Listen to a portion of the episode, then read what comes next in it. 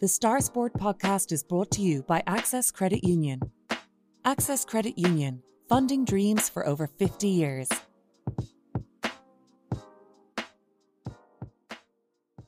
Close your eyes and pull like a dog. and a new Irish record for Phil Healy, 22.99.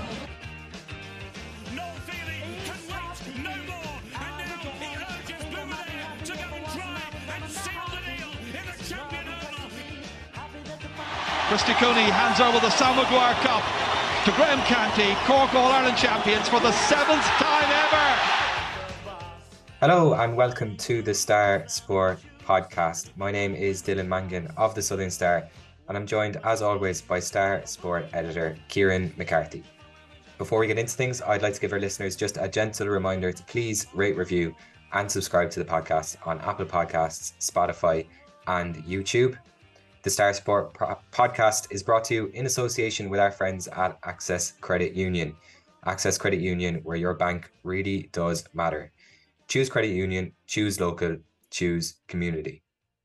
Now, our main guest on this week's podcast is the now three time world rowing champion, Fintan McCarthy, who caught up with Kieran following his exploits alongside Paul O'Donovan for Team Ireland at the World Rowing Championships in Belgrade. Fintan gives us some great insight into the confidence the pair have on the water, how their approach has had to change year on year, and he looks forward to Paris 2024 as well. So all that to look forward to on the podcast. But before we hear from him, Kieran, let's run through some other West Cork sporting stories from this week. And first up, we'll look ahead to some huge football games in store at the weekend. Probably the best place to start is in the Premier Senior Football Championship. We have Clonakilty taking on Nemo in Bandon at 5 p.m. on Saturday and Castlehaven against Ballincollig in or sorry, yeah, against Ballincollig in Enniskeane on Sunday at 4 p.m. Big games for both teams, Kieran. Yeah, football fever this weekend. We did the hurling the weekend just gone, but the focus is all on the football this Friday, Saturday, and Sunday. Like you said, two huge games for Clonakilty and Castlehaven. Look at Clonakilty first. That's a tough one on Saturday. They're taking on the reigning county champions Nemo in their quarter final in Bandon, 5 p.m throw in there. Um, huge game for Clan. I've liked to look at Clan um, so far this year. Sean White is still an injury out. He missed the last game. He's a hamstring injury. I think it's 50-50 whether he makes it or not for, for Saturday. And if he makes it, brilliant. It's a huge, huge boost for, for Clonakilty. But if but if he's missing, it, it, it does take away one of Clonakilty's best players and one of their, their strongest assets. So hopefully Sean is on the mend this week and we might see him and some guys on on Saturday evening. But Nemo or Nemo. I know we're taking Nemo out of the city, we're bringing them down to Bandon bringing, bringing them down to West Cork, but it's still going to be a very tough game for, for Clonakilty. Looking at their, their, their group form, they beat Valleys, they drew with in Carbery Rangers in a game that's probably best forgotten, the six points a, a, a piece game. And then while Clan lost to Castlehaven last time out, I think it was by only, only two points. That was a really good football game. And they really went toe to toe with a Castlehaven team that has been semi-finalists for, for, the last couple of years. So that's a good indicator that this clan team has got what it takes. Where I'd worry, Dylan, is their bench. Their bench doesn't seem to be as strong as, let's say, the other teams. But Clonakilty have some some top class footballers all the way through from Mark White in goal. You've Thomas Clancy, Maurice Shanley, Liam O'Donovan back is, is, is a huge asset. Young Dara Goff up front is, is doing quite well too. So Clonakilty have some really good players. So they have what it takes to cause a shock against Nemo. But then again, this is a Nemo team. They know what it takes to win games. They're not county champions for for for for no reason. Paul Kerrigan has won this championship 10 times. Like that's incredible. Like what it's a insane, isn't it? It's, it's nuts like the record that, that Kerrigan has. And they just have like I listed off a couple of the key um clan players there, but Nemo have match winners all over the pitch as well. I think it could be a really, really close game, hoping for for a clan win, but Nemo will start as favourites, and it's easy to see why. And then we're looking at the other quarter final on on Sunday evening, four o'clock in Enniskeane, Castlehaven against Ballincollig. This is a tricky game for Castlehaven. They'll go in as favourites here.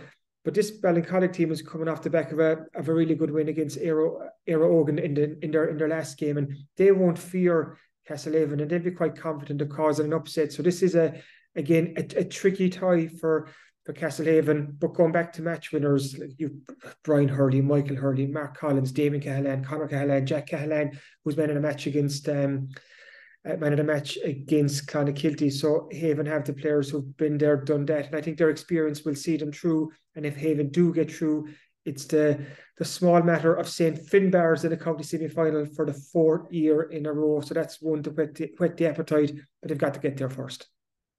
Obviously, they've got to get there first. Um, now it's a good thing I'm not part of the Castlehaven backroom team because I'm already thinking about that potential semi final. And if they do get through, will that actually I know the players won't want to be thinking about it, but will that the the fact that it is the fourth year in a row and they have a chance to get one over um kind of their rivals at this stage, will that kind of add to the add fuel to the fire this coming weekend as well, do you think?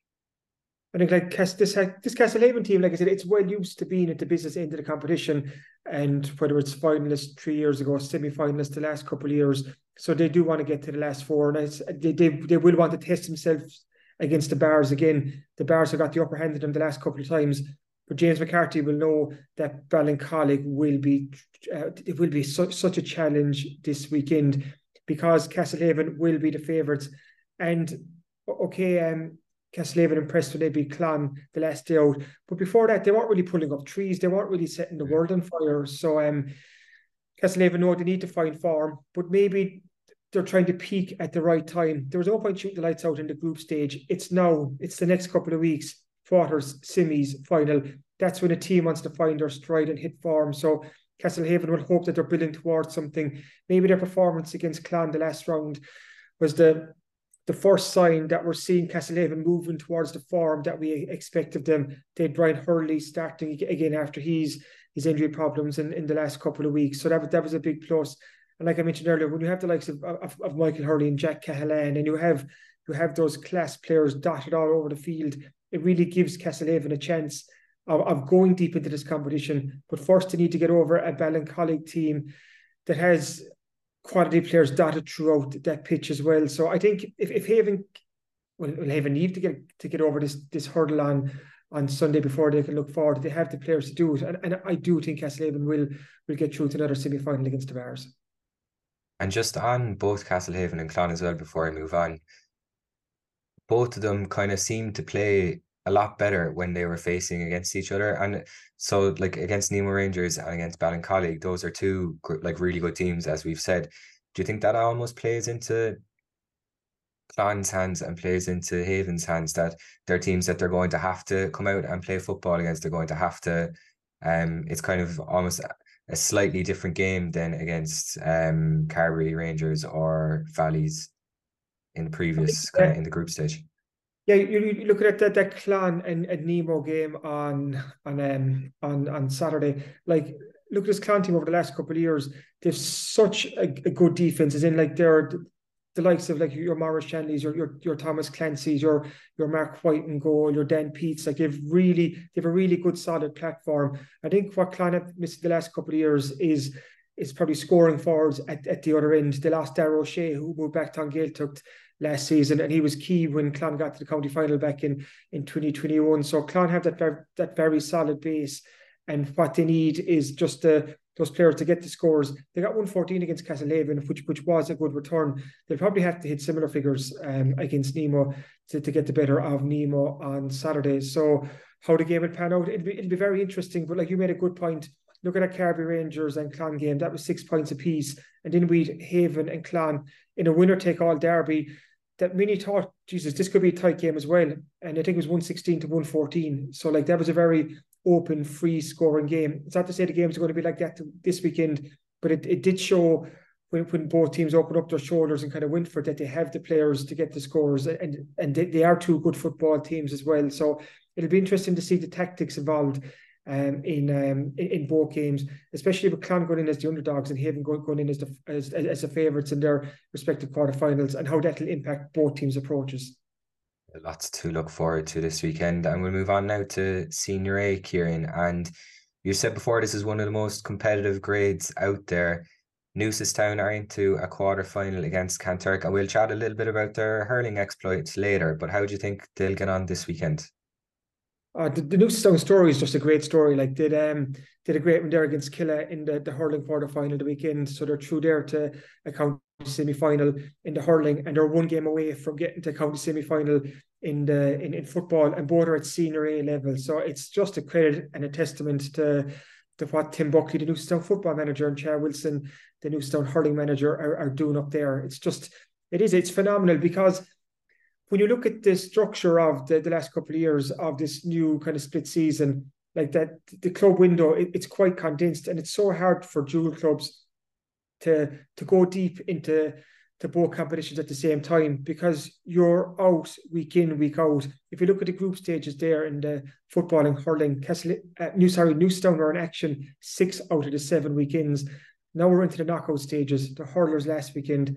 A lot of those same players are going to play with the footballers this weekend, and that's on in Sunday in Coachford when they take on Kanturk. It's going to be a, a, a tricky tie. We saw Kanturk were inside Dunvan Ross's group in the in the group stage of this competition, and that was a really competitive group, and Kanturk did really well to get out of that. So this is a tricky tie for Newcestown. But once they stay free of injuries and once they can use the momentum from the hurlers, I wouldn't be surprised to see Newcestown footballers get to a, a senior A semi final as well, which would be huge for the club. And then almost at the opposite end of the spectrum, there is a massive game, Dylan, in Brinny on Sunday. It's a relegation playoff between Ilen Rovers and Fermoy, and that throws in at 3 p.m. This is a huge, huge game for Ilen. They're only relegated from Premier Senior two seasons ago. They struggled at Senior A last year, their first year down at the grade. And I was thinking, okay, they've kind of they've stopped the rot in one sense, in they didn't they weren't relegated again. And I was expecting Ilen to maybe regroup and build again and go go again this year and get out get out of the group. But it, it's it's been the opposite. Like they struggled in a in a group that also contained Donny's and Newcestown as well as Bishopstown. They lost all their three games, and the end result is they're now fighting to avoid relegation again, and it'll be a huge blow if Ilen lost their, their senior status. Um, it's like I said, massive game. They need to win this game. If they suffer second relegation in, in three seasons, that, that's a body blow for the club. It really is. And it's going to send them down into the Premier Intermediate ranks for next year. They need to halt the slide, and, and that needs to start this weekend because they need to put structures in place just to make sure that this club can regroup and that the team can become competitive at, at senior A and and find their feet and hopefully start pointing in the right direction again. But a huge, huge game for Ilen. Yeah, and if they were to lose this game, like it's it's quite hard to come back from that as well. Like it's not as if the um is it Premier Intermediate is below. Like that's not necessarily an easy grade to get out of either, is it? That's exactly it. Like you go down into the grade then for the likes of the Bantry Blues and the Castletown Bears are there. Like it's a, it's a again, it's a really competitive grade and it, it's a hard one to get out of. So that's why I think it's so important for Ilen that they really do need to preserve their their their um their senior status this weekend. For that would allow them to do is just almost stop for a second, pause, reset, and put a plan in place for next season to say, okay, lads, we can't let this happen again. Because it can't be fun for the players to be involved in relegation scraps year after year after year after year. Like that must be draining after a while. Like, like if you look at Donny's, I've like what Donny's done over the last couple of years. They they've built, they've got a couple of wins under their belt at senior A. Now they're straight through to county senior A semi-final. They've used this new um this new county championship structure to their favour, and there's momentum behind the club again. They um they, got promotion from the county league earlier this year as well. So Donny's are a great example of how you can use this new structure to to, to your advantage and build momentum. That's why I think it's important for Ilen. Like I said earlier, and I, know I'm repeating myself, just to win this game, win this game in Brinny on on on on, on Sunday. And if they do that, just just over the winter, put it put in place a plan that can get this team moving forward again. Absolutely. And speaking of the Premier Intermediate as well, Bantry Blues, they were in the final last year, weren't they? And this year they have a quarter final against Nemo Rangers this weekend. That's on Sunday in um Enniskeane at two o'clock. So that's another huge game for a West Cork club this weekend it is uh, if, if we know that the, the Bantry were obviously in the county final last year, they want to get back there again. This is going to be a tough game against Nemo Rangers, but I'm looking at Bantry. They have momentum behind them. They top their group. They're unbeaten so far. Hopefully, they'll have Roy Dean back in action this weekend. He's their Cork senior. He missed the, the draw against Macroom last time out. So if Bantry have a have all their players available, I think they'll win this game, and I think they'll get through to the to the county semi final. But like I, I, said, Dylan, that experience of last year is, is crucial. you know what it takes to get to a county final, and hopefully they can do it again. And I think they'll take a step towards that this weekend. Yeah, fingers crossed. Now there's plenty of games on this weekend. We unfortunately won't have time to go through them all, but I'm sure we will be speaking about all the results on the podcast next week. We're going to move on just now to the hurling, which happened at the weekend. And in the Senior A Hurling Championship, we, we mentioned Newcestown earlier briefly, Kieran. They beat Inniscarra 119 to 210. And we had Luke Meade on earlier and uh, this year on the podcast to talk about how important their presence in the championship is for West Cork and for Newcestown as well, obviously. And they've been rewarded with a semi final in Uí Chaoimh in a couple of weeks' time. Yeah, they're going to take on Carrigtwohill on Saturday, September 30th at 4 p.m. in Páirc Uí Chaoimh. So it's back up to the, the city for for for Newcestown. And this was a, a really good second half performance against Killeagh last weekend. The teams were tied at the break, but then Newcestown got the job done in the second half. Edwin Keneally was the star of the show, won eight. He got seven from place balls, including six frees three points from from Jack Meade as well. So a really really good second half performance from Newcestown, and they're now in the last four of the of the championship. And looking at the other side of, of the draw, you've Bride Rovers against Blarney. They're all kind of really proud hurling strongholds. And look at Newcestown in there too, flying the Carbery flag in a in a county semi final.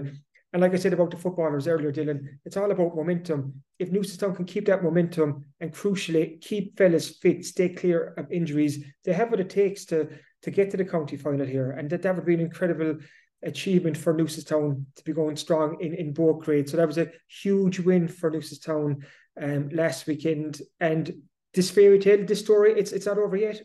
Yeah, I think once you get to a semi final, it's going it's almost anyone's um anyone's championship to win at that stage. So hopefully we'll be celebrating a semi-final win in a couple of weeks' time. That was good fortunes for one West Cork club, but it was heartbreak for Kilbrittain in the Premier Junior Championship, Kieran, as they lost out on penalties to Glen Rovers. Um, we've uh, obviously the match report and reaction in Thursday's Southern Star, and Kilbrittain boss Jamie Wall kind of describes it as a sickener, and it, and it really is what a cruel way to bow out of the of the championship. So Kilbrittain's game against um, Glen Rovers on Sunday in Ovens it went all the way to extra time. After extra time, teams were, were still tied. It was 24 points to Kilbrittain, 121 to Glen Rovers. So we went to the the dreaded penalty shoot out there. And it was there Ben Heffernan, the, the Glen goalkeeper, he stopped three of um of Kilbrittain's penalties and Glen Rovers won that shootout 3-0 and Heffernan actually got the winning penalty himself. So just a cruel way for Kilbrittain to bow out because they've been there or thereabouts in this Premier Junior Hurling Championship the last the last couple of years. They were finalists not not too long ago. They've always got to the knockout stages in the it's four years in a row, but they just haven't managed to get over the line in terms of, of win this title. So it's a it's it's a big blow to Kilbrittain to be out at, at this stage of the championship. But we still do have one West Cork team left, Dylan. Barryroe were straight through to the to the semi final, and they discovered the weekend that they're going to be playing Erin's Own in their County Premier Junior Hurling Championship semi final, and that is on on Saturday, September 30th in Carrigaline at 5 p.m. So we have the high flying Barryroe um, waving the Carbery hurling flag there. So we'll probably chat about that more in next week's podcast. And as well as it being a, a weekend to forget for Kilbrittain. It certainly was for the Bandon Hurlers too. They suffered their second relegation in three years. They lost their relegation playoff against um, against Carrigaline, 121 to 29, and it means that um, that they've dropped down a level, that the Bandon Hurlers will be playing intermediate A hurling next year. And, and that's very disappointing for the for the club. But when you're looking at this game against Carrigaline the weekend, they were 110 to no score down before they actually got their their first score on the board. And that's that's just not good enough. In a game like a relegation playoff, you need to bring it. You you need to be at the pitch of the game from from the very start. I know they lost Rob Long. It's one of their kind of uh, talismanic players at the at the start. He was missing before um before a, a, a ball was poked, and that, that obviously was a blow, but it just wasn't good enough from Bandon on the day. And they're their punishment, for want of a better word, is they're now down intermediate A next year. So hopefully they can regroup there and just kind of just just stop the slide and try and because Bandon's a big town. Bandon's a really big town and it's a it's a proud hurling town as well. And they they battled so hard to climb up the ranks those couple of years ago. So it's not nice to see them starting to slide back down as well. So hopefully they can arrest that slide next year. Um, but it's going to be a long winter for the for the Bandon hurlers. The nominations for the highly anticipated 2023 PwC Camogie All Star Awards have been revealed, Kieran, and leading the pack are Cork with 11 nominations, and West Cork's well represented within that as well. Yeah, brilliant to see that the All Ireland champions have those 11 nominations and flying the West Cork flag there. We have St. Columb's Libby Coppinger, who also won her first Camogie All Star last year. She's been shortlisted as well as the Courcey Rovers duo of Fiona Keating and Saoirse McCarthy. And Saoirse was also an All Star last year. And to make it even better, Dylan, Saoirse has been shortlisted for the, the the top award, you could say the PwC GPA Camogie Player of the Year. She's one of three players shortlisted alongside Cork captain Amy O'Connor and Beth Carton of Waterford, who had a wonderful season as well. But Saoirse McCarthy was absolute, absolutely outstanding this year. So personally, I think she's a shoe in for an All-Star, and she's a really, really good chance of taking home the, the Senior Player of the Year award as well. But this is just reward for these Cork players. They were so, so good in the business end of this competition. And we've spoken about it before in this podcast with the likes of Amy O'Connor and uh, the former Cork boss, um, and Matthew Twomey.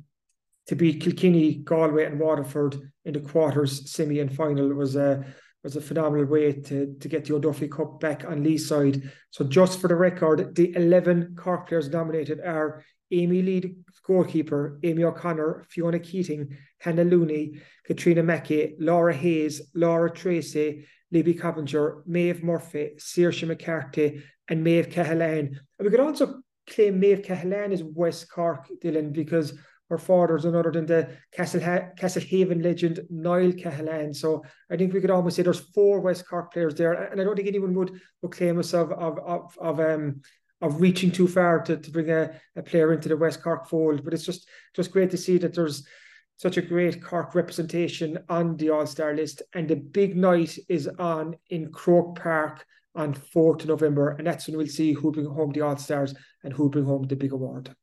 That's one for the diary. And if there is a West Cork link I'm to any other players, I'm sure we'll find it. We're good at finding those West Cork links here in the Southern Star.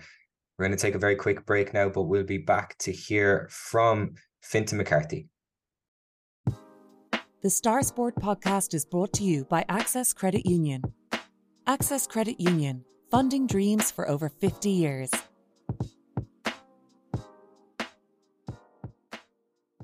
And welcome back to the Star Sport podcast. And Kieran, coming up now is your conversation with world rowing champion Fintan McCarthy.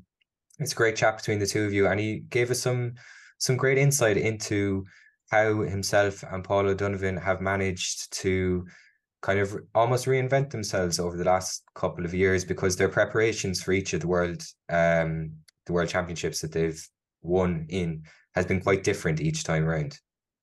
That's it. Yeah, it's um, it was twelve months I think since we actually had Fintan on the podcast, so it was great to catch up with him again. And it's it's almost for our listeners just to recognise just what Paul and Fintan are doing because they're now they've now won a hat trick of world championship titles. They're two-time European champions. They're defending Olympic champions. They're the most successful Irish rowing crew of all time, and they're two Skibbereen men. They're two. They're, they're two West Cork men. They're uh, two men from the same parish of Aughadown. So it's incredible to think what the Skibbereen rowers have done over the last couple of years, and we and everyone's spoken about it now. It's not like it's a secret. Like Skibbereen is a is almost an international medal rowing factory at this stage with the quality of athlete that is it's turned out. But the two lads were on the front of last week's star, and when I tweeted it um, out the front page, I said enjoy them while they're here. And that really is it. It's just to enjoy what Fintan and Paul are doing right now because it's phenomenal. And reality is that nothing lasts forever. And if we're thinking about lightweight rowing, the expectation is that lightweight rowing will be cut from the Olympics after Paris in 2024. So it looks like this will be the final swan, final swan song. That's almost a tongue twister there for Olympic rowing. So it could be their last chance to win a gold medal together. So for the next 12 months, just soak up the joy that is Paul and Fintan and even the likes of Eva Casey, who's in the, the Irish lightweight women's double, and coach Dominic Casey, and just all of, of what these rowers have done to put Skibbereen sport and West Cork sport on, on the map in, in recent years because it's quite phenomenal that that West Cork locals are the best in the world in their chosen sport. And when you look at, at rowing, Dylan, it really is a global sport. Like all the countries involved, yet two lads from from Aughadown are just a class apart. And they proved it again at the recent Worlds. And that's why it was great to get Fintan on just to just have a chat about their their journey this year, which, like Dylan say, said earlier, was a lot different to, to last year when they were barely in the boat together. And it was definitely different to 2021 when they were on the boat together the whole time as they won Olympic gold. So what these two lads have done is they're, they're they found different ways to win. And they've they've always adapted and they've always made it work. And that's why they have three world titles to their to their name. And that's why they are the best in the world at what they do. And that's why they will be favourites for gold at next year's Olympics. Um Fintan was in good form here. He was just back from Belgrade. Um, like I said, it was a good chance to catch up with him. And what I find really, what I found really interesting from this chat that you're about to hear now is when he gave us a bit of insight into almost himself and Paul's mindset in the boat because it's well well known by now. You don't have to be a, a rowing nerd to under to to understand or to know that the two lads don't set off at, at the fastest pace. They're always on fifth or sixth after 500 and they always kind of work their, their way into race, but they always come good at the end with an incredible surge. And I just asked Fintan about that. I said, how confident are you that you're always going to come through with the second half of the race? And I just found his, his answer really, really interesting, as well as when he broke down the recent world final as well and, and what the Swiss did there and how they had to adapt. So sit back, enjoy um, this chat with, with Fintan McCarthy, one of the, the greatest athletes that West Cork has produced. And um, and a, and a man who set for a huge 12 months in the run up to Paris next summer. Fintan, I was looking at your Instagram there not too long ago, and you put up a post after the Worlds, and you said third time is a charm. So your third time being crowned world champion. How did this compare to the previous two in 2019 and 2022? Um, I think they're all different, to be honest. Like this one, um, I guess we we didn't spend much time together at all last year, and then the first time was our first year in the boat, so it's all um, yeah. Each year has been kind of different, but this one was um, yeah, no, this one's really special. You know, we kind of knuckled down like quite hard after Lucerne, obviously, because we were only back together a short time and uh, got beaten by the French. So I think um, yeah, no, we just had a really kind of focused camp and two weeks training before camp, and then we knew we were in good shape coming to the world. So it was nice to, yeah, show our stuff again. I think. Take me back actually to World Cup three because that was you, mentioned there the French beach you oh point oh nine of a second. Like it's just you were so so close to, to winning gold in, in, in that in that regatta. That was your first defeat together in four years since 2019. And I think everyone kind of turned their head and said, Oh, what's what's going on here? But the important context was yourself and Paul, had you even been in the boat together for the last nine months before that? Like what's the what was your your I suppose your training like before you went into Lucerne? Yeah, no, we did have a few weeks together. Um but I think um it was just it's just been a different season for us both. Obviously, Paul had his final year in college and um, it wasn't it, it hadn't been a bad season for me, but definitely not my best. You know, I think um, just going off training times and how I was feeling and stuff. I don't think I was really uh, firing on all cylinders until um, I actually took a bit of a break after Lucerne, and then we got back into training, and then that's when I started feeling like kind of my old self. I know it sounds funny, but um, yeah, no, started feeling really good after that, and the double started kind of clicking again. Um, we had a few, we had a few kind of really tough weeks in in Spain, and then that last week it was just kind of coming together really well. So I think, yeah, there was it was a it's been a challenging season really like like I said different to different to previous ones but I think that's good you know we're always um it's always exciting to like overcome new challenges and um sure it'd be boring if it was the same every year so you're going to think that all I do is watch your Instagram, right? But after after three in Lucerne, you put up a, a, post, the fire is lit, or something along along that lines, like finishing second to the French.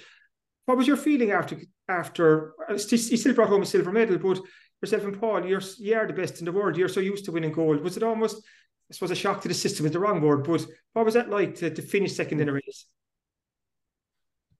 Yeah, um, it, like it.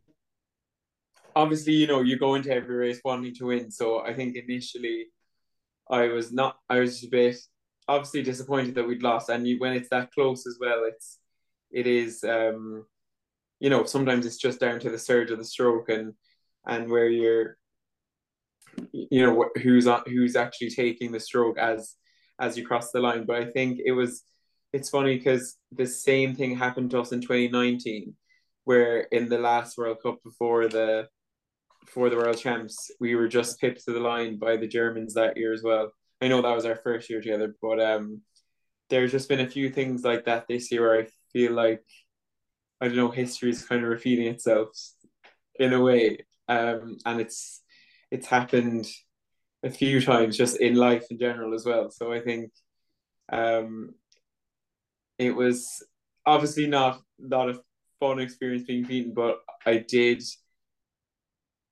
like I do think it was it was good for us to look back on uh, where we could improve, and it's kind of easy to it's easy to say like oh we'll just do more training and get fitter and you know, win again then. But I think even though we hadn't been together very long, we probably were fit enough to have won that race.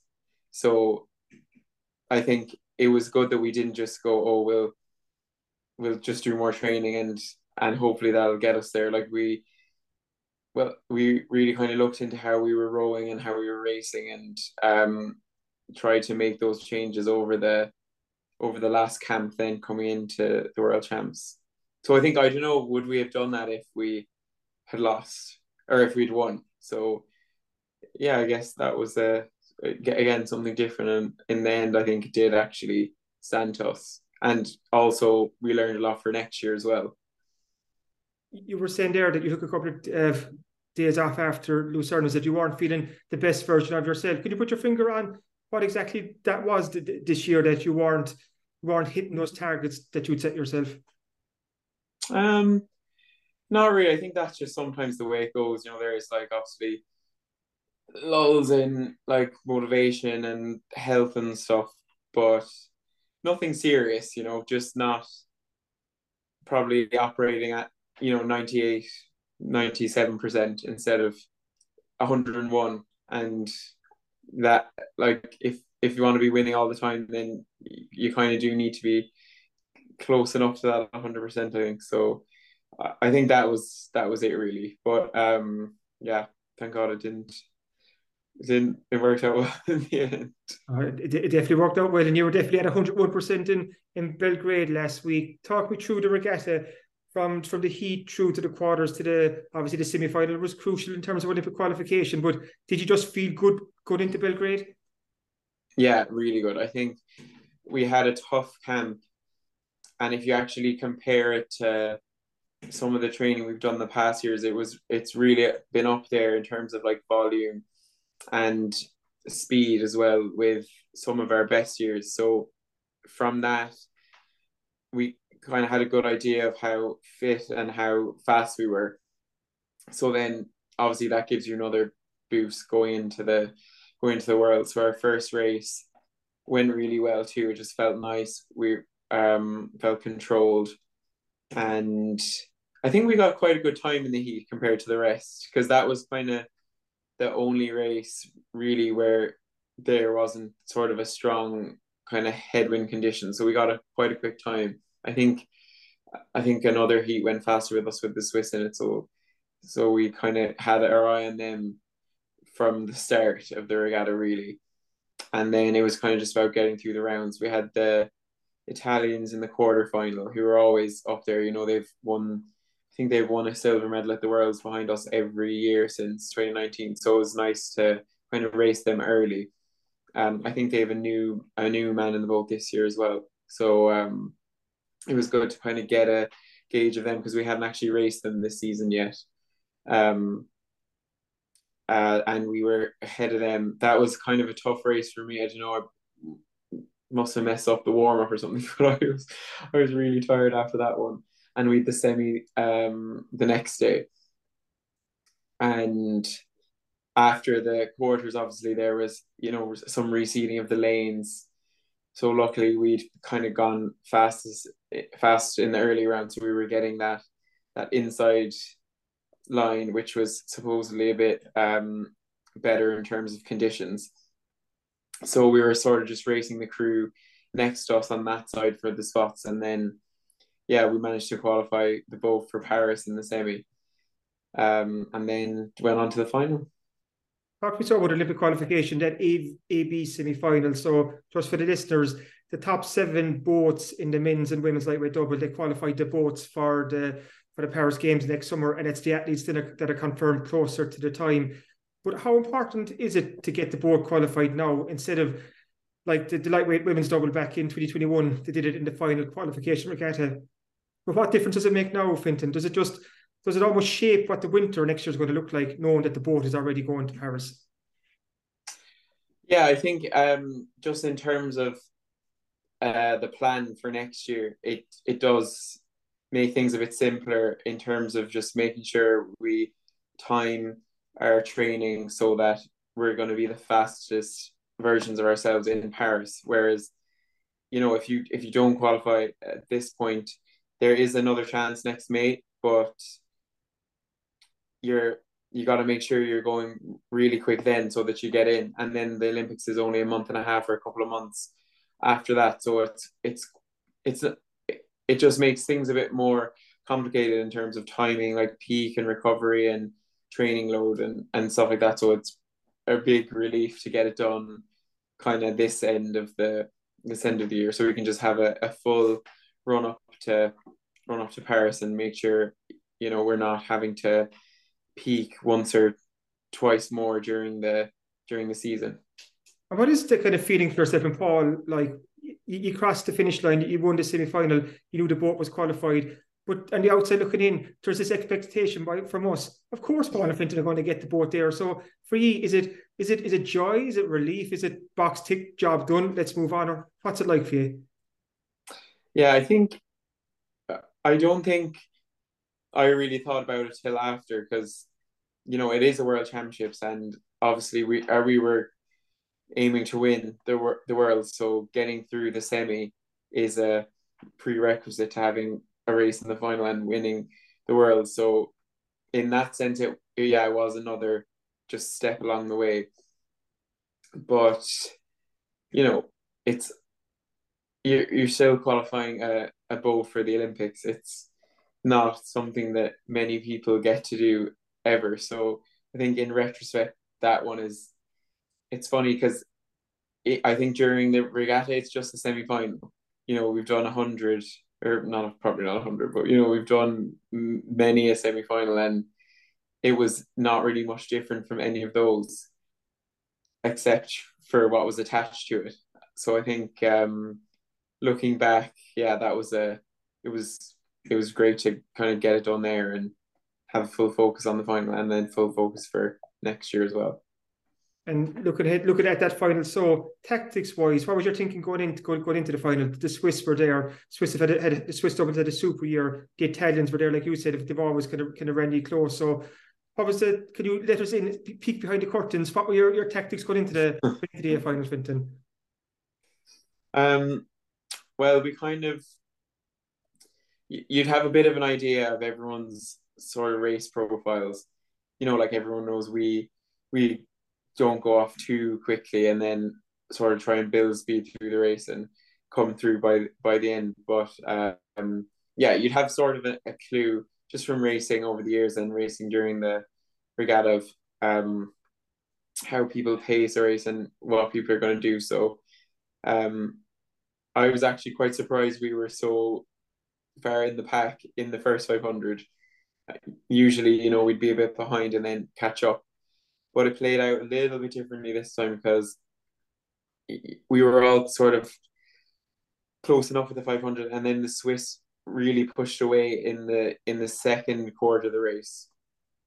Um which you know I didn't I didn't necessarily expect it to happen there but I knew they would be probably as far ahead of us as they were at some point in that first cape but I just maybe expected it to happen a bit earlier whereas they seemed to wait wait a bit and then go um which you know it's it was probably good because it's something we haven't really um experienced like too much of in the last couple of years. So um yeah, it was good to kind of have that happen and still know that we can we could reel them in and kind of draw level enough by the fifteen hundred and then push on through the last five hundred as you know as usual. So um yeah, that's kind of how the the final played out. I I think that as well saying all that it's in it's in res- retrospect as well. So it's during the race i'm definitely not thinking oh that's that's strange that they're gone in the second 500 but um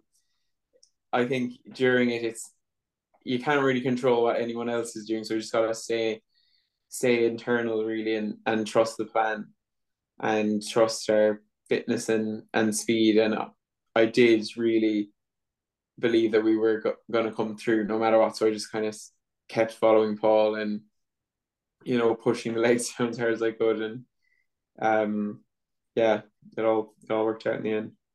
How confident are yourself and Paul that you will come through in the second half of, of a race? Like you said there, the Swiss went in the second 500 this time. We've seen over the last couple of years, different crews going off early, trying trying to build that that gap over you to get ahead of you but it's just inevitable that this Irish double is going to come through and eventually touch hit the wood. Touch yeah, touch wood. exactly touch wood. but what does that come? To, what does that come down to? Why do you think that that the races unfold like that? What do you have that allows you to do that in a race? Um, I I don't know. I think we you know we do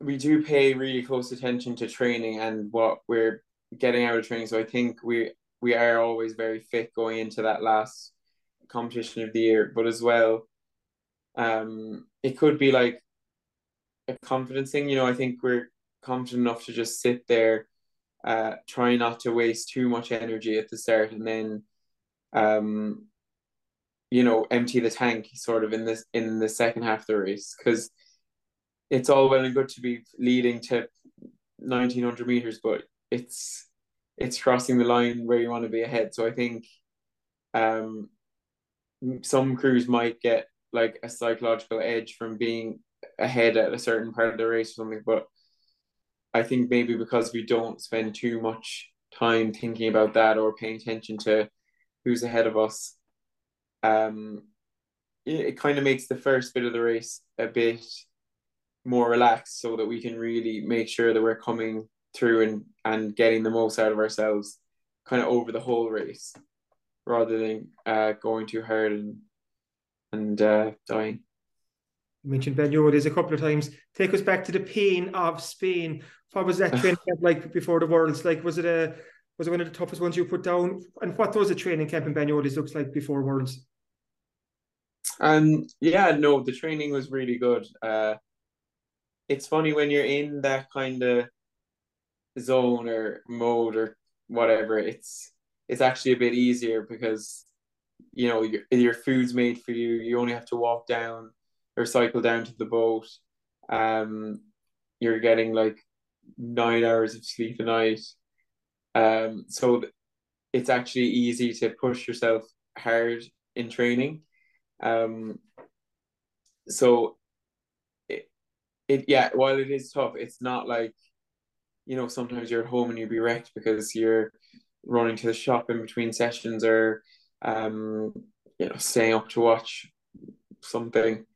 Um, so yeah, it, it does make the training a lot easier, but you can also, you know, push yourself a bit more and go a bit further and and all that. So um, in terms of like other years, I think we it was just very consistent. Like we didn't have any like super superhero weeks, but there were um three really consistent weeks where we were just getting the work done day after day after day. And I think that really stood to us as well. We had a couple of weeks at home before we left um, as well, which were really solid.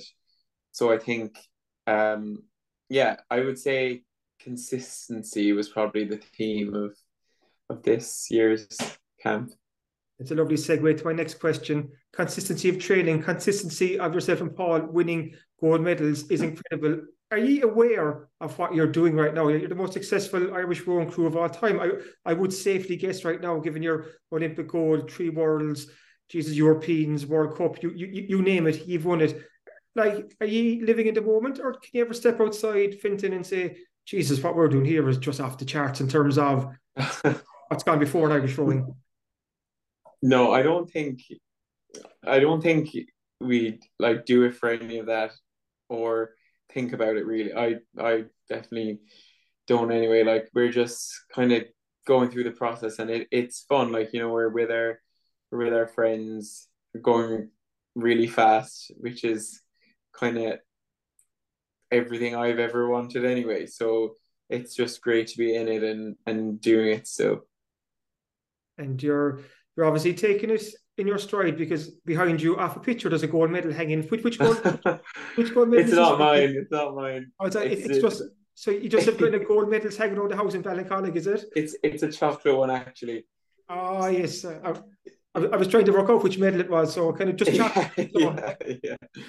But um, yeah, that would probably be eaten at some point. But what's what does the winter look like now? World Championships are done. That's the heavy lifting of the of, of this year done. Do you get time off? What does it look like, or what's the next couple of weeks gonna gonna shape out like?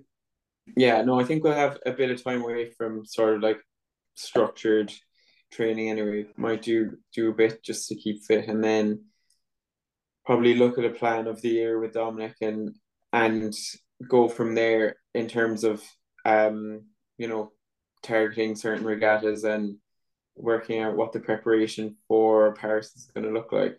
It's uh, it's always kind of a bit earlier in the year, so um you know some camps are on at different times and you do different training blocks a bit later, earlier, and stuff like that. So it's all yeah, it's pretty interesting, and um I really like that part of it as well. So um looking forward to it to be honest. Yeah. You love the planning, don't you? Yeah, you know you know me well. I love love a plan. And uh, I, I think what's great here too, Fintan, is it was such a good world champs for the lightweight group in uh, in total. Um, the, the Mags and Aoife qualifying the Irish women's lightweight double for the Yeah. Paris, absolutely brilliant. Um, Siobhan in the lightweight uh, single winning gold. Jake back in the international scene for the first time in a while. Great to see him back. Yeah. So, what's the mood like in, in the in the the lighties right now?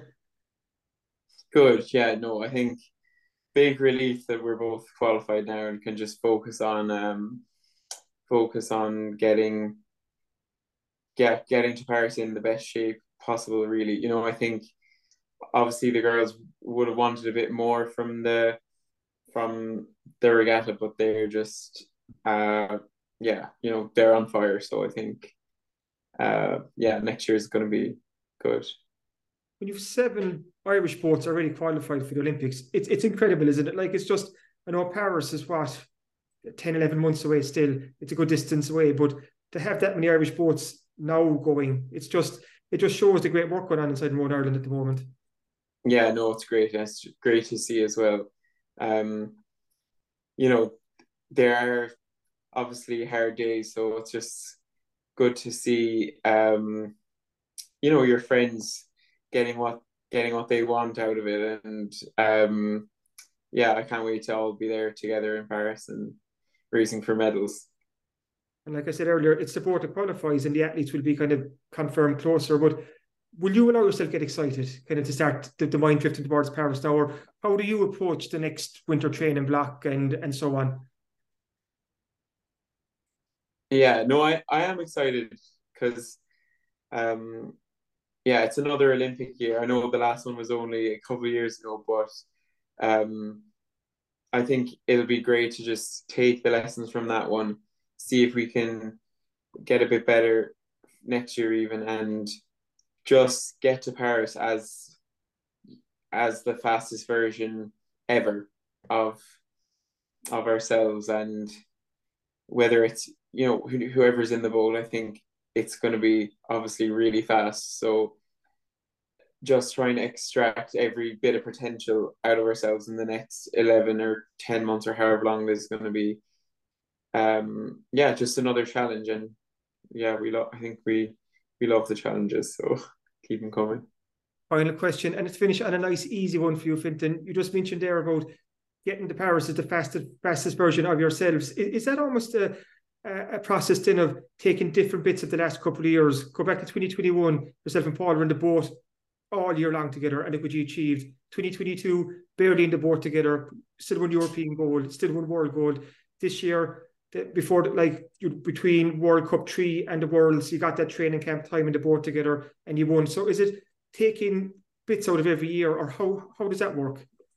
Yeah, no, I think you. I think that'll be it. Really, just kind of thinking about what's worked over the past, even you know, even before Tokyo, what's what's worked for us, and um, tweaking. Obviously, you can't um, just repeat what you've done before, and I, I don't think we've ever done that like totally. But it it is good to see what's worked, maybe see if we can get those things a bit better, and toss out what maybe hasn't worked as well. So I think yeah, the next few weeks probably be about looking at looking over that and then seeing seeing where where to where to start really.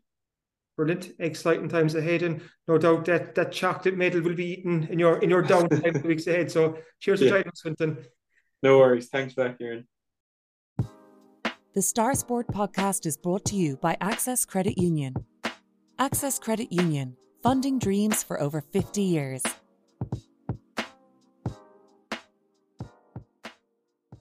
Welcome back to the Star Sport podcast. And Kieran, now is the time of the week where you give our listeners and viewers a sneak preview of what's coming up in this week's Southern Star Sport. So it goes for granted that the hurling action last weekend, both at Carbery level, mid Cork, and county level, that's all covered comprehensively in Thursday's Southern Star. We also have a load of previews ahead of the the football weekend, whether it's Urhan in Premier Junior Football quarterfinal action. Um, Adrigole are also in county quarterfinal action this weekend, and I caught up with their manager Tim Sullivan. And just a very interesting line from that is that their their S&C coach Mark Power is also the S&C coach for the All Ireland winning Dublin football team. So if that's a if that's a, a lucky sign, looking at the Dubs did this year, hopefully Adrigole can get a bit of silverware and into their cupboard as well. But we've Haven in there, we've Ilen Rovers, we've kind of Clonakilty, Bantry Blues, and so on. Huge game, huge weekend for local football teams, and we have that covered in depth. Also, have a very interesting piece on the Castlehaven team that won the 1973 Carbery Junior A Football Championship. They held a reunion in the West Cork Hotel in Skibbereen recently. Tom Lyons went along. So we've a, a nice piece on that. And just uh, one to watch out for in the weeks ahead. We also have an interview with Christy Collins, the Castlehaven legend, on that 1973 Castlehaven team as well. So that'll be in the star in the weeks ahead. The Camogie Championship is going on to the quarterfinals. Courcey Rovers will be in action there. We've news on that, and as well in the, the Cork Ladies Football Championships. And one of our feature games this week is the Clonakilty's win against Kinsale in Group One of the Ladies Senior Football Championship.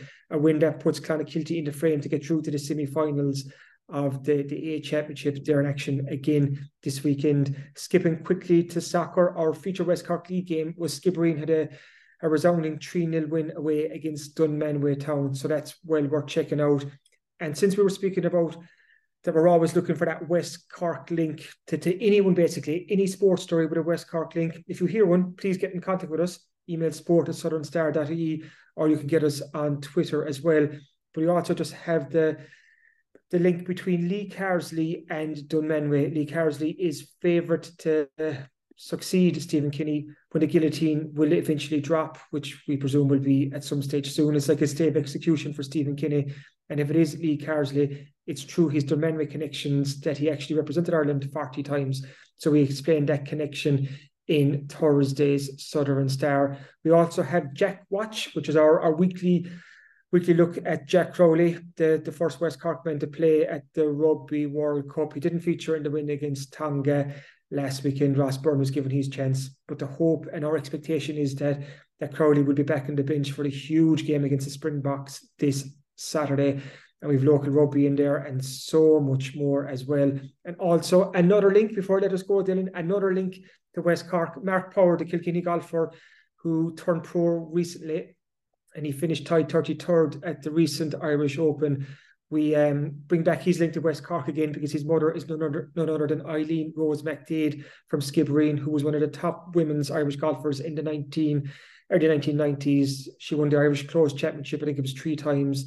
She was on a, a winning Curtis Cup team. And she also had the chance to turn pro, but she turned it down. But her son Mark has now gone pro. But no wonder he's doing so well with those Skibbereen and West Cork golfing genes. So as you can see, there's a hell of a lot in Thursday Southern Star as usual. As usual, indeed. And as always, if you're further afield, can't make to the shops, you can subscribe to the Southern Star and get it on your laptop, tablet, or phone. Just head to subscribe.southernstar.ie, enter your details, and you'll get an exact replica of the newspaper alongside full access to all the articles on our website for less than two euro per week. And as always, thanks for listening to the Star Sport podcast. And thanks again to our sponsors at Access Credit Union. If you enjoyed this, please remember to rate, review, and subscribe wherever you get your podcasts. And we'll be back again next week. Thanks for listening.